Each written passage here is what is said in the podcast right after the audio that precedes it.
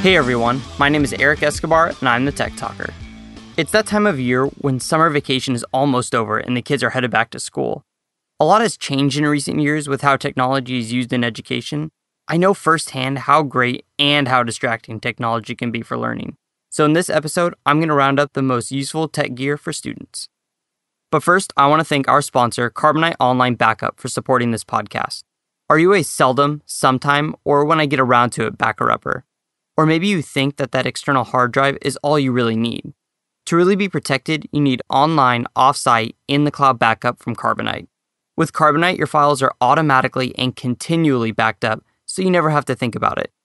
Once you have Carbonite, a computer disaster really isn't a computer disaster because your backed up files are kept securely off-site and it's easy to restore them. Carbonite is great for a home, home office, or small business. Okay, now we've all lost files, and going through college, I wish I'd had something as robust as Carbonite. Sure, I backed up my files every few months, but most of the time I needed files from a day, a week, or an hour before. And honestly, how much are your family photos worth? What about that final term paper? Or what about that spreadsheet for work? If you've lost data from a stolen laptop or a crashed hard drive, you know that sickening feeling. So don't wait. Plans start at just $59 a year.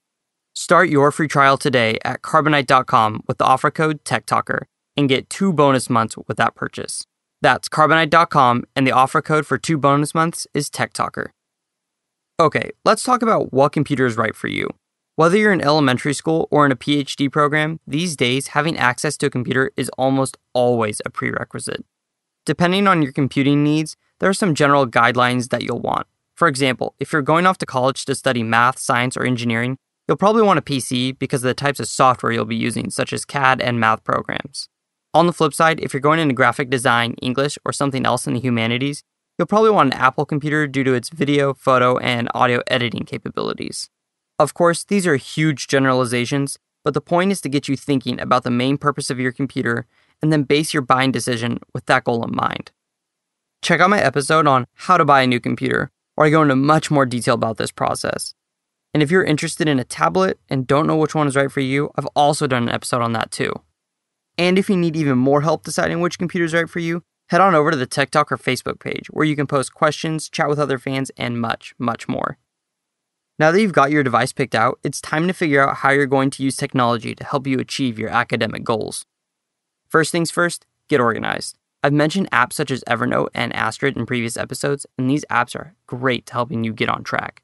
These organizational tools are critical to remembering due dates and keeping all of your classes and projects organized. What's awesome about these apps is that they work on almost any device, meaning that you can update them on the go with your phone or with your computer while you're in class. Needless to say, I probably couldn't have completed my master's degree without them. Now that you're organized, let's make sure everything is safe from both intruders and accidents. First, back up your computer and your files as frequently as possible. As a general rule of thumb, you always want two copies of your data in two different locations. That doesn't mean having a flash drive with all of your files backed up in your laptop bag.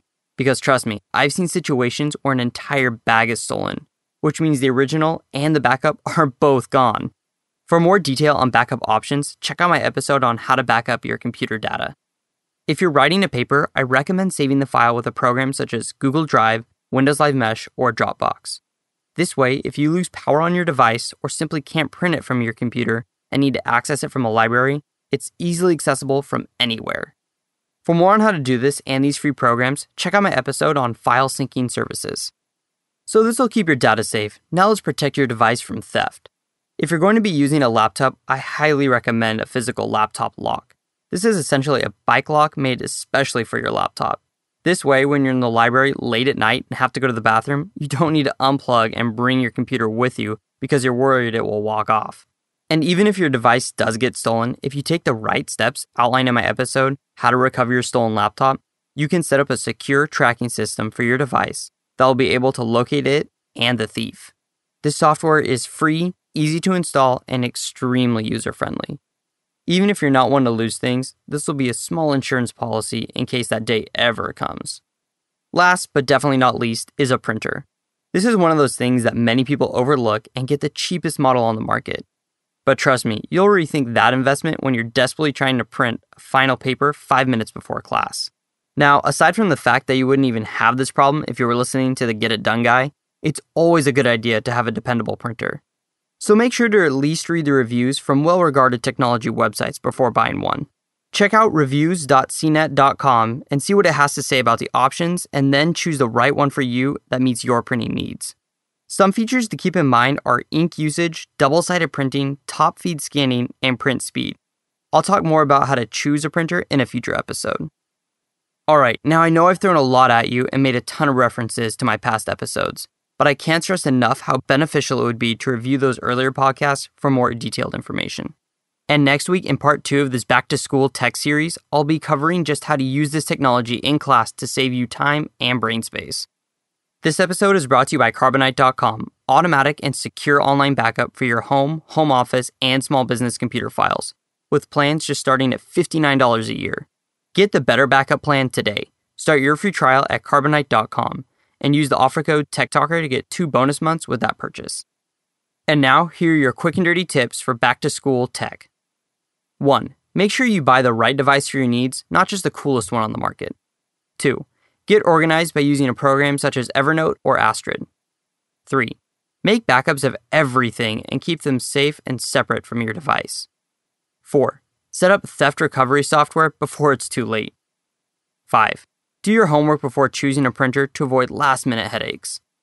Well, that's it for today. Be sure to check out all of my posts on the Quick and Dirty Tips website. And if you have further questions about this podcast or want to make a suggestion for a future podcast, post your comments on the Tech Talker Facebook page. Also, if you check out the show notes for this episode, I've posted a short quiz on some topics that I've covered in other episodes. Go see how well you'll do. And until next time, I'm the Tech Talker, keeping technology simple.